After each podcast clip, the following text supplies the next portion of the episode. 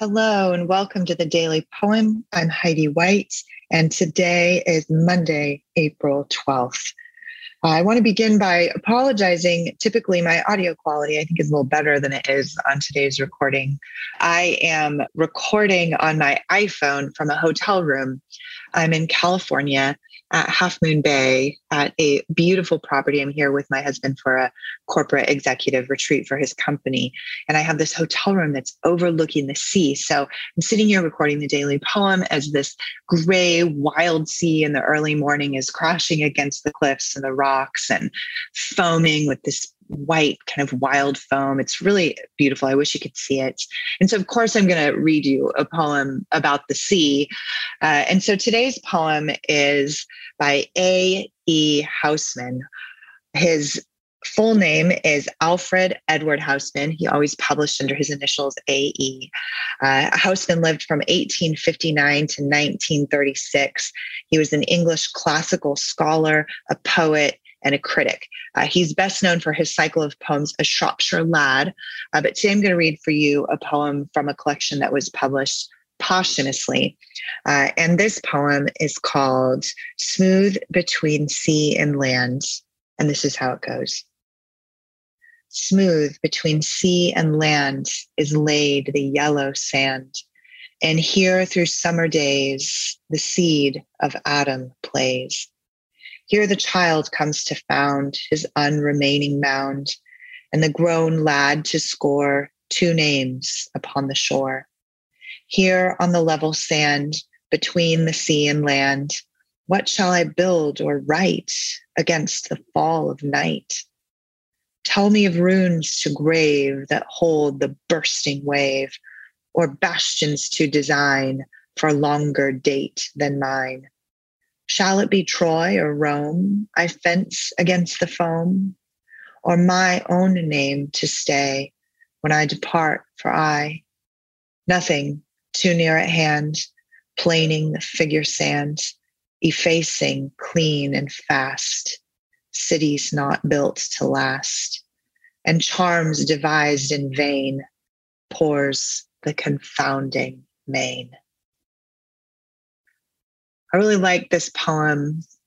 Uh, I I chose it. You know, I was reading several poems about the ocean this morning, trying to pick one to read for the daily poem, and I chose this one because I'm watching this sea here just pound, pound against the rocks and against the sands, uh, and and just feeling the power of it, the immensity of all of this water uh, that is so dwarfing to to the human soul, to the human body. And some people find great comfort in that. And, and some people feel very overwhelmed and maybe even anxious or frightened by that. And both of those responses are frankly appropriate to some something so big and so uncontrollable in the human experience. And I think that's why there's so many poems written about the sea.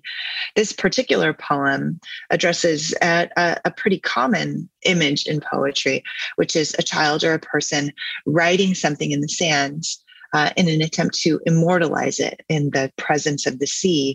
And then the sea comes and erases it. And in this poem, Housman, who was an atheist, uh, is kind of taking this metaphorical kind of existential experience of knowing uh, if I write my name in the sand, it's going to be erased by the pounding waves, the unrelenting waves, uh, the endless kind of consistency of this powerful force on earth is is going to erase me. And he he takes on that uh, that that metaphorical experience and um, and comments on it in this poem um, and the conclusion he comes to is uh, that that it doesn't matter, right? That no matter what we do, it is essentially just metaphorically writing our names in the sand that will then be erased uh, by this force that is bigger than us. So Housman, uh, in this poem, as in many of his poems, comes to a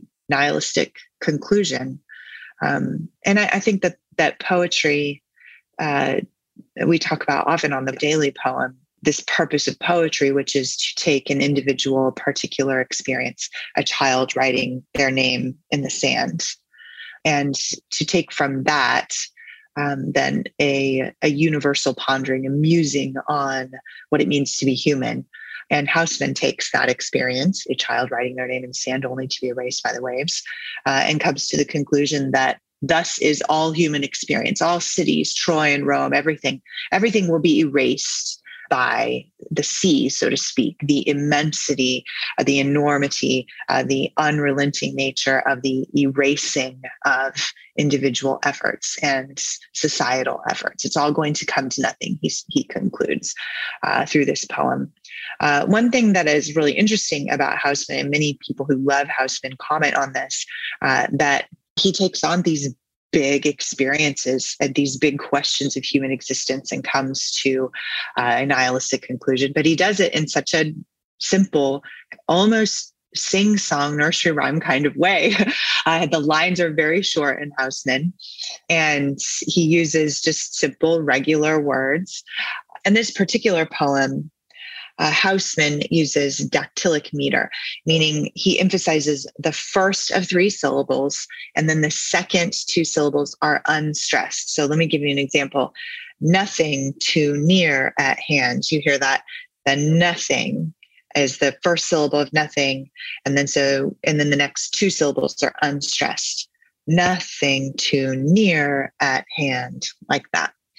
Planing the figure sand uh, and this is a meter that's often used in nursery rhymes. Uh, and he uses it in this poem to explore this big question of do any of our efforts ever even come to anything? And the answer is definitely no. Everything that we build, everything that we do as individuals and as societies and as civilization is eventually wiped out uh, by natural forces uh, and, uh, and decay.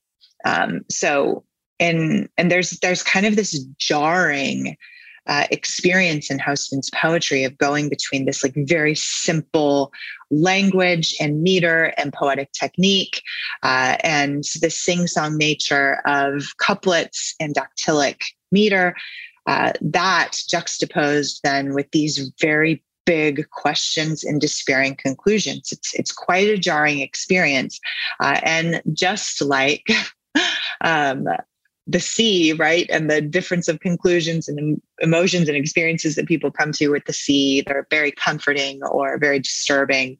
Uh, so is so are people's experiences with Housman's poetry also. Uh, either just find it to be very compelling and moving uh, and unflinching in the face of despair, or this guy is just really depressing and hard to read. So, anyway, those are some of my thoughts on this uh, remarkable poem, and I'm going to read it for you again one more time. Smooth between sea and land. Smooth between sea and land is laid the yellow sand, and here through summer days the seed of Adam plays.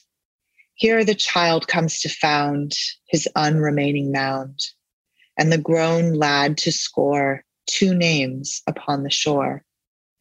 Here on the level sand between the sea and land, what shall I build or write against the fall of night? Tell me of runes to grave that hold the bursting wave, or bastions to design for longer date than mine. Shall it be Troy or Rome I fence against the foam, or my own name to stay when I depart for I? Nothing too near at hand, planing the figure sand, effacing clean and fast, cities not built to last, and charms devised in vain, pours the confounding main.